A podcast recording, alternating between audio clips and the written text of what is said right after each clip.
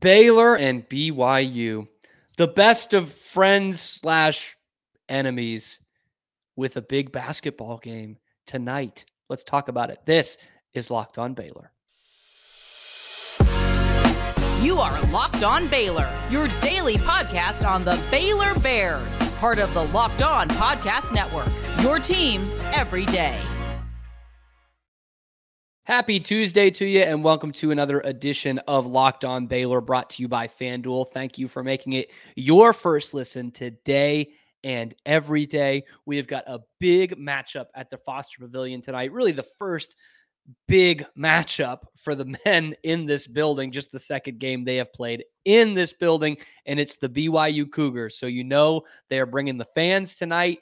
They are also bringing in a surprise record with them. And here to talk about that is the host of Locked On Cougs, Jake Hatch. And Jake, where did this come from from BYU this season on the hardwood? Uh, I think all of us out here in Provo and Utah in general still trying to figure it out because it was a pretty disappointing season a year ago for BYU, and they favored continuity over a lot of uh, transfer portal and shaking up the roster like they'd done the year previous. And they did bring a couple of pieces in, but yeah, I don't think anybody envisioned BYU getting through non-conference play 12 and one, and after losing to Cincinnati last Saturday, now 12 and two on the season. But this is a nationally ranked BYU men's basketball program, and I'm not going to lie, I didn't have that on my bingo card this year. Neither did I. Neither did I. And even coming off the loss to Cincinnati on Saturday, how is the morale surrounding the fans? Is this like a, oh, it was a fun non conference, now we're in with the big boys type of attitude? Or is it, hey, you know, that's just one. We've got plenty of momentum here? I think every uh, fan, every fan to a person in the BYU fan base has got a different opinion on this. There are some who are saying, okay, if we can't beat the likes of Cincinnati, who's one of the more beatable on our schedule here in the Big 12, what are we doing against the likes of like a Baylor tonight? What are we doing against the likes, let's say, of a, a Kansas down the road, et cetera? Like they, th- there's some concern on that side. But there's other people saying, okay, BYU shot 13 of 46 from three. This is a team that's shooting near 40% as a team, one of the tops in the nation. If they get back to shooting what they have been doing in the non-conference slate, they're going to be in every one of these games. So it, there is a debate on was it a one-off there, or yeah, is it a part of a, a larger concern of now you are in the uh, gauntlet of what is going to be the Big 12 conference? That is a big question mark, and I kind of wanted to kick a question at you, Cameron, on the on that side of things with regards to Baylor. They got an overtime win on Saturday, so they they ground out a win, and it felt like for 30 minutes for BYU in Cincinnati they were going to do kind of similar yeah. to what Baylor did. But Baylor gets off to a 1 0 start. Uh, what about Baylor fans? Because they moved up to 14 in the rankings. BYU sunk from 12 to 18. So it is still a top 20 matchup tonight. How are Baylor fans feeling right now about the season?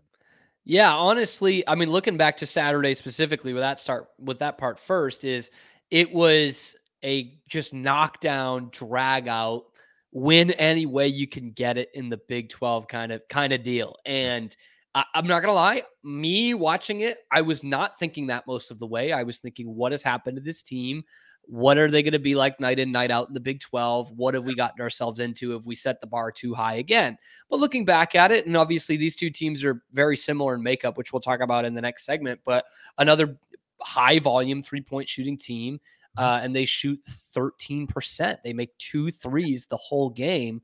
And you you you know, I mean, for teams that shoot that high volume, some nights that's just that's just not going to be there. And yeah. on a rare night, none of it's like they're all going to go cold. And that's what happened on Saturday. And I am hoping that's more so the case of it just it didn't fall for them because they did have some good looks. It's not like, I mean, Oklahoma State showed some good defense at times, but it was not like they were up in the shirt, like facing Houston kind of thing. And so it seemed like a, a hiccup, but we will take a hiccup victory on the road in the Big 12 over the alternative any day of the week. And in terms of the bigger picture of this team, there is still something to be figured out here. Um, I think because uh, very similar to last year, a lot of Baylor fans, which top five at the preseason last year, um, had the ambitions of a Final Four team, a national championship type of team and it did not pan out that way. It was one of those teams that was super talented, that was exciting to watch a lot of times, but you knew wasn't going to get you those big wins that you needed in March. And lo and behold, that's that's exactly what happened. And so looking at this team still, there there is a consensus amongst Baylor fans that hopefully they have not played their best basketball yet, that they are still feeling each other out a little bit, that there is so much depth and talent and depth of talent on this team that they can make a, a serious run. But to the point where we haven't figured out exactly where they're at right now, I guess it's a long way of putting that is I think a lot of us don't know what to expect from tonight. You know, even with a BYU team who we're still wondering if it's for real, there is still a, a, section of Baylor fans that is wondering how for real this team, this Baylor team is. So that's it's kind of a the confusion bowl tonight of what these teams really are. Yeah, well, and that, that's a good point because I'll, I'll add this on the BYU side of things. This is BYU's second true road game of the entire season. The only other road game they played this year, they lost. They went to their arch rival Utah. They went to Salt Lake City, and I was there at the Huntsman Center. And BYU had one of their poor, most poor performances of the season and lost to Utah. Well, a similar circumstance to Cincinnati happened uh, where uh, Utah is very big in the front court. They've got just mm-hmm. body after body they can throw at you, and BYU's interior presence was lacking, and that really doomed BYU against Cincinnati and uh, Utah because Cincinnati's very big on the front line in their own right. So that's you're right. This this game tonight to me against Baylor and BYU is like a feeling out. Okay, are these actually top 20 teams? Or are, are they teams that are going to be in the mix in the Big 12 eh, as we go through this two month gauntlet, 18 games for all these teams? How legit are both of these teams? I, I know it's a uh, really early on. It's only the second game in, in Big 12 yeah. play, but it still feels like one of those games. It's like, okay, how good or bad, or I guess good and bad are these squads as they go up against one another? For sure. And, and I think whether it's fair or not, fans of the Big 12 are going to take a lot from this game tonight, right? Because let's say it's a it's a Baylor victory, then you're thinking, okay, Baylor's kind of back on track, you know, yeah. not that they were really off track, but they they beat a ranked team. We we've seen that they can do that now and and won't be surprised to see them go on this little run. And on the flip side, if BYU wins, it would be, oh wow, BYU, maybe they can hang around here. They just took down Baylor in their own house. Like, where are they going to end up finishing in this thing? Like they've got to be considered contenders. And so I, I think whether fair or not, there's going to be a lot taken from this game. So is this one that the Cougars fans have had circled?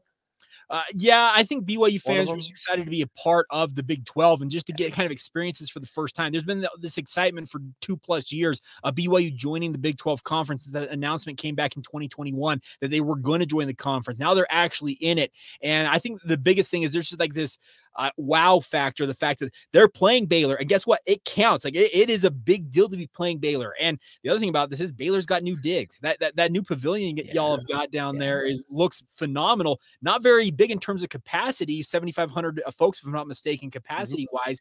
But that's the thing about this is these are two religiously affiliated schools. And I think BYU fans are uh, excited just to have opportunities to play programs like that. They've watched them play in March Madness. They've watched guys like Scott Drew lead a team to the Final Four into national cha- like they've been through they've been through all of that watching it. Now they're right in the thick of it and they want to experience that. So yes, there there is an excitement factor just simply because this is new, it's exciting and win win or loss, I think it's just BYU's happy to be here finally definitely happy to be in the Big 12. We're happy to have you guys here. We're going to talk a little bit more about that and specifically into this matchup and get real basketball for you coming up after this. Yeah, I know we come to sports to escape from the crazy realities of life, but can we just talk a minute about those realities, about preparing for real life because according to the FDA, pharmacies are running out of antibiotics like amoxicillin right in the middle of the worst flu season in over a decade. This is scary, y'all. I can't imagine a more helpless feeling than if one of my loved ones got sick while a supply chain issue kept them from those life-saving medications that they need. Thankfully, we'll be okay because of Jase Medical. The Jase case is a pack of five different antibiotics to treat a long list of bacterial illnesses, including UTIs, respiratory infections, sinusitis, skin infections, among many, many others. And this stuff could happen to any one of us. Visit jasemedical.com and complete your physician encounter today. It'll be reviewed by a board certified physician, and your medications will be dispensed by a licensed pharmacy at a fraction of the regular cost. It has never been more important to be prepared than today. Go to jasemedical.com and use the offer code locked on to get $20 off that order. Again, that's Jase as in case, J A S E, medical.com, and use the offer code locked on to get $20 off that first order.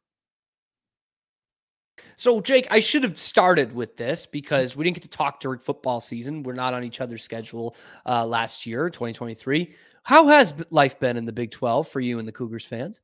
I think overall it's been a positive experience. The Big 12 has been excited to have these new schools in there. Obviously, BYU just one of four, and obviously there's gonna be some new schools coming next year to round out a 16 team Big 12. And it's it's kind of wild to think that, but nonetheless, uh, BYU fans they they they went independent back in 2011 with the whole goal of getting to where they're at today, and that is being a member of it'll be the Power Four soon enough. It's currently the Power Five, but they're they're excited to be here. They're uh, looking forward to being one of those uh, partners that uh, alongside a program like Baylor, where they're religiously affiliated schools where they can uh, kind of associate with one another, build some new rivalries, get to see new parts of the country. Because I, I I've got some BYU fans I know that live in Texas, but the fact that BYU is going to go to Waco on a fairly regular basis, whether it's in yeah. football or basketball, is an opportunity for BYU fans, which are literally spread across the country, if not the globe, to go and see the Cougars play in some new locales. So yeah, it's it's been overall, it's been a very very positive experience for BYU. Now couple of years in, if you're not winning, that whole luster of being in the Big 12, Where's yeah, that would, that would wear off. But I, I think the fact that they're just in here where they've wanted to be for well over a decade, that's the most exciting part. And we're so thankful to have you. I know the Pac 12 has all those stupid standards that they're not going to let some guys like us in. We yeah. appreciate having you. Looking at basketball, you know, obviously, surprise start to the season at 12 and 2 for BYU. First time in the rankings in, in years um, coming up a few weeks ago. So, what what has been the change? What what is stylistically has been the change for this BYU basketball team, and what kind of styles should Baylor fans be expecting to see from them?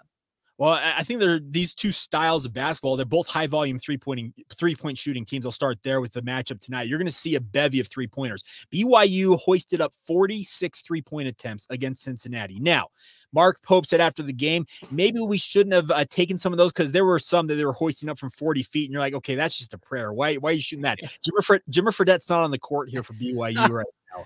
and some of the guys felt like they may have thought, hey, it's my time. And I'm going to, uh, okay, you got to be smarter with your shot selection. But yeah, BYU's biggest thing is they're, they're hoisting up a number of threes. Mark Pope has stated the goal is at least 30 three point attempts per game. 46, I think that's getting towards the top end of what they'd like to attempt in a game, but they're not afraid to let it fly. Uh, they've got a whole philosophy this year take the best, uh, take the first best shot you can find. And what that means is you're coming down the court. If you're open for three, throw it up uh, literally own that shot and get it up there. And the the expectations they're going to make them more often than they don't. And they've been pretty good at shooting the three pointer all this season long. They've got I think four or five guys who are shooting north of forty percent. Now the percentages from last game may have pushed those down a little bit, but going in to last game, I know there are four or five guys who are north of forty percent on the season. You have a guy like Aly Khalifa, the big man for BYU in the middle. He has opened up the floor so much for BYU as a big man who can pass it. There's there's comparisons to Nikola Jokic and his passing ability. I'm not saying he's Nikola Jokic because Nikola Jokic can do things that oh, no go other ahead and say it. Do but his passing ability is right there alongside Nikola Jokic. He can sit in the high post and find angles and see angles and dish it off to cutting guards and forwards that give them easy buckets. And that's really been a big factor for BYU's offense opening up because he spaces the floor more than other teams might expect with his ability to step to the outside because he also can drain a three if given the opportunity. Yeah, so so t- thinking about that, I mean, we have seen the NBA game offensively specifically trickle down into college big yeah. time the last couple years and I'm talking like down to the sets that they're running in the NBA. And that, and that wasn't the case for years really in, in terms of college basketball versus the NBA. So are we it sounds like we're starting to see kind of a, a pro style offense, to use that term for basketball, in what BYU is running in terms of that high volume shooting and really valuing spacing. Yeah, they haven't said it, but the whole idea is either you go to the rim or you shoot the three. Like the yeah. the, the the the mid range two pointer, it, it, it exists in small doses for BYU, but the vast majority of their shots are either at the rim or they're beyond the perimeter. And uh, yeah, that's the NBA the NBAization. Can I say that? Uh, that uh, that checks out that, that's trickling down to college hoops and for good reason because the metrics indicate shoot the three or get to the rim. Those are the two most uh, advantageous shots in basketball. The mid range two, it was in vogue for so many years, decades upon decade in, in college hoops that it's kind of gone by the wayside because the NBA has kind of shown, okay, no, you shoot the three or you get to the rim and throw it down or lay it up. So yeah, BYU is very much that way. Uh, I guess I'll get your thought on this because I've seen Baylor a few times this year. It feels like they're shooting the three at a pretty high clip and high percentage has has uh, Coach Drew has he changed his philosophy, or is this more of what Baylor has been? Yeah, and honestly, I mean, yes, yes. Um, the the change for the more high volume three point shooting really came around in about 1920, which mm-hmm. was when Baylor really took the switch to being an elite team rather than just a, a conference contender, make some noise kind of team. Um, and what they, I think, what they've been good at for the last 10 or 12 years has really been offensive rebounding. Um, and I've mentioned this on the show the last couple of days. And I think that just really played into their hands of, uh, and, Duke was doing this before anyone else of, well, we've got good shooters and we've got guys who can rebound down here. And the best look off an offensive rebound is another three pointer. Mm-hmm. And so they've really hung their hat on that big time the last couple of years. And I think what uh, hopefully is the difference between last year's team and this year's team for Baylor is you're kind of seeing both sides of the coin of where that can hurt you and where that can help you. Last year, they were a team that really relied on the threes and didn't quite have the offensive rebounding and didn't have any threat inside at all, offensively or defensively. And so, with that, they became very one dimensional. They were spacing, but they were easy to defend. And so when the Knights at the three wasn't going down, they were mm. SOL, man. They, did, they didn't have any other option. Uh, versus a few years before that, hopefully the case this year is you've still got some slashers and some cutters. You've got guys who can uh, guards who want to drive to the basket, which they didn't have last year. And so, on a day like Saturday, where the three pointer isn't falling down, it's still not easy for a team like this to go in and score 80, 90 points. I mean, they can't do that when the three's not falling, but they're able to find lanes to the basket and and get second chance opportunities and still get good looks throughout the game. And so, yeah, it, it yes, they have definitely not full Golden State from 2015 16, uh, but have used spacing much more to their advantage the last few years. Okay, I, am not gonna lie. You saying that, Cameron, it sounds like you could have been a BYU, a BYU like hosting my show, Locked On Cougars. sounds like it's the exact same thing that BYU's been going for this year. They struggled with their interior presence last year, offensively and defensively. They relied on the three far too much. I know that Utah Jazz fans out here in Salt Lake City are very happy that Keyonte George is a member of the Jazz. I I speak frankly, Keyonte George is a cornerstone. It looks like for the Jazz going forward, and many in many respects, it may have actually kind of hidden his skill set. What happened to Baylor last year, mm-hmm. but it feels almost like this feels like in many ways, Cameron. We've got a, a kind of a a head-to-head matchup of two yeah. teams who have seen kind of the same metamorphosis as it were going into the season where they they relied on the three heavily last year and it was eh, live or die by it and this year they're emphasis, as you mentioned, offensive rebounding. BYU wants nothing more than to crash the glass and get extra possessions out of it, and they benefited from it most of the time this year. But yeah, when the night the three is not falling like it was Saturday night, it's a struggle, and they ultimately paid the price against Cincinnati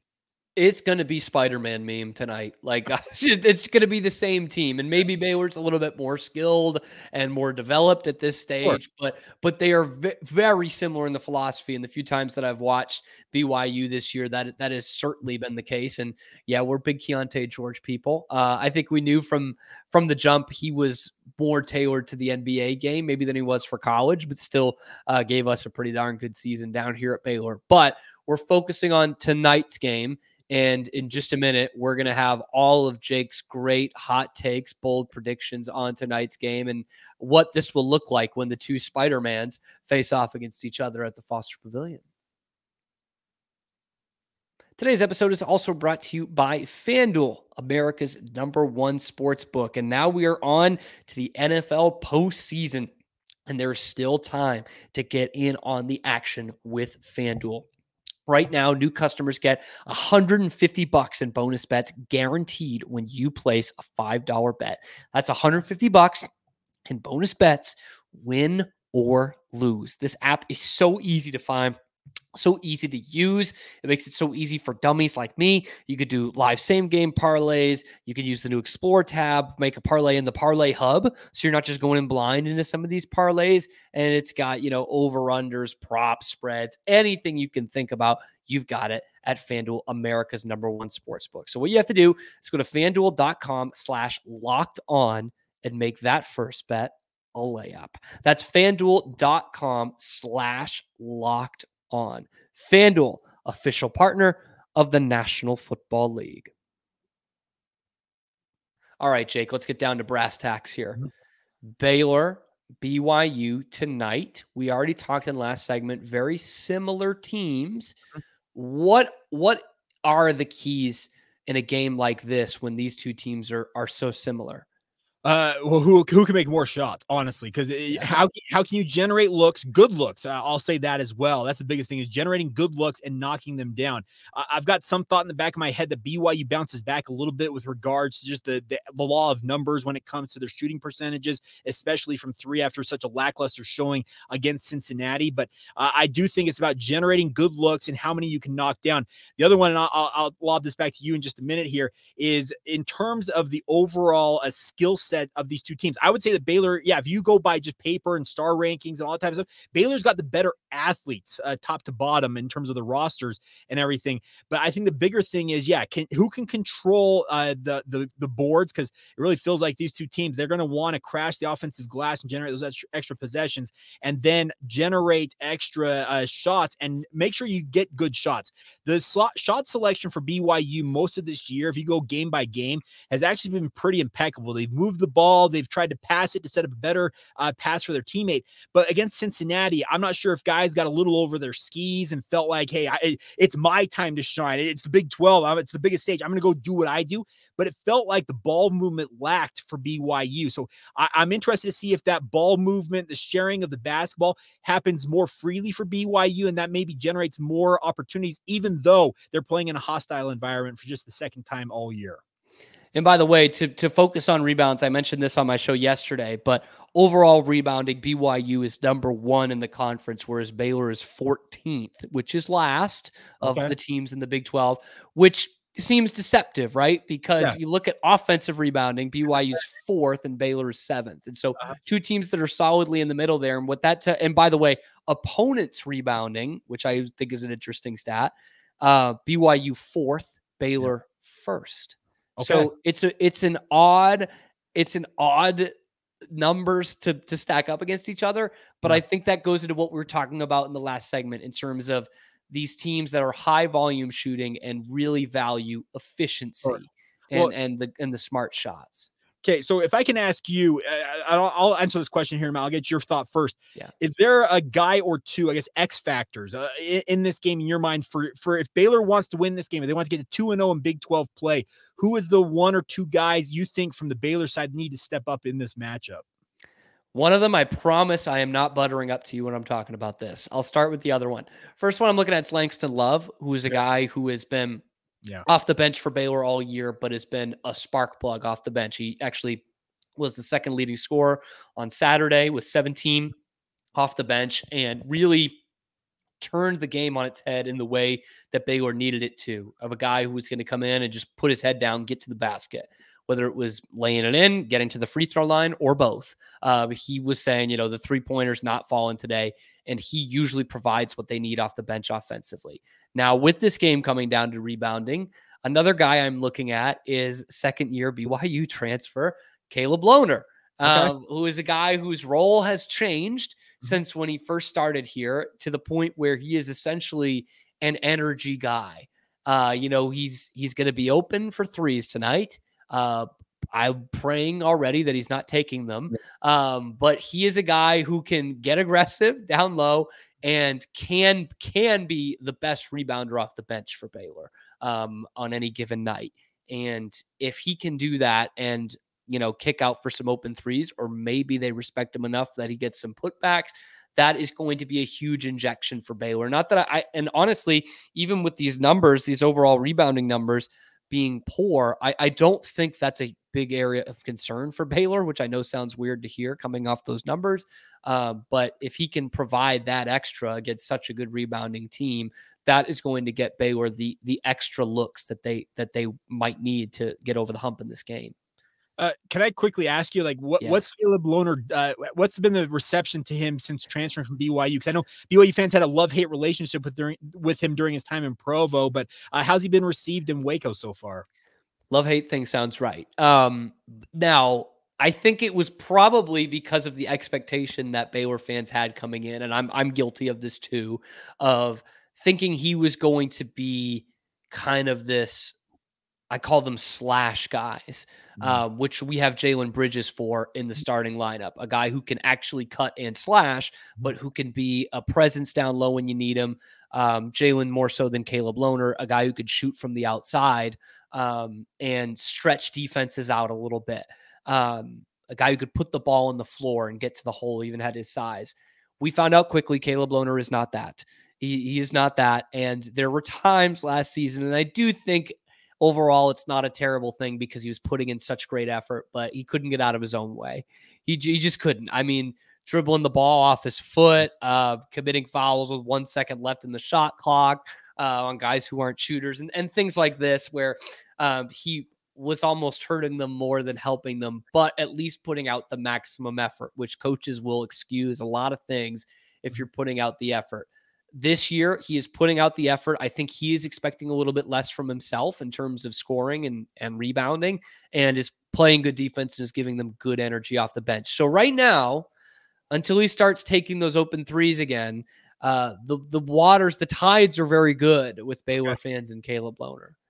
Okay, so I, I want to answer my own question about the X factors for BYU in this yes. game. So, two guys, real quick. Jaxson Robinson's been getting NBA draft buzz over the last couple of weeks. Jonathan Givony from ESPN and Draft Express rated him number 38 in his current uh, top 60 rankings uh, for NBA draft prospects. He had one of his quietest performances against Cincinnati, and I felt like that game was a game that was tailor made. You kind of talked about what Baylor needed a guy to step up in that game against Oklahoma State and just take control. Well, Jaxson Robinson is their sixth man. They needed him to take more control of that game and control the offensive flow. He was not that aggressive. He's too passive, I felt like in Cincinnati. And I'm guessing the coaches are going to be on him saying, no, go hunt your shots, find your looks, make your shots. He had just five points against Cincinnati. BYU needed 15 plus from him. That's what they've relied on a lot of this year. So I'm expecting him to have more of a bounce back effort and look more for his opportunities off the bench. The other one is Fousseyni Traore. Now, Fousseyni's an undersized big. He's six foot five. He's got seven seven foot one wingspan. He gets overmatched against bigger uh, players, but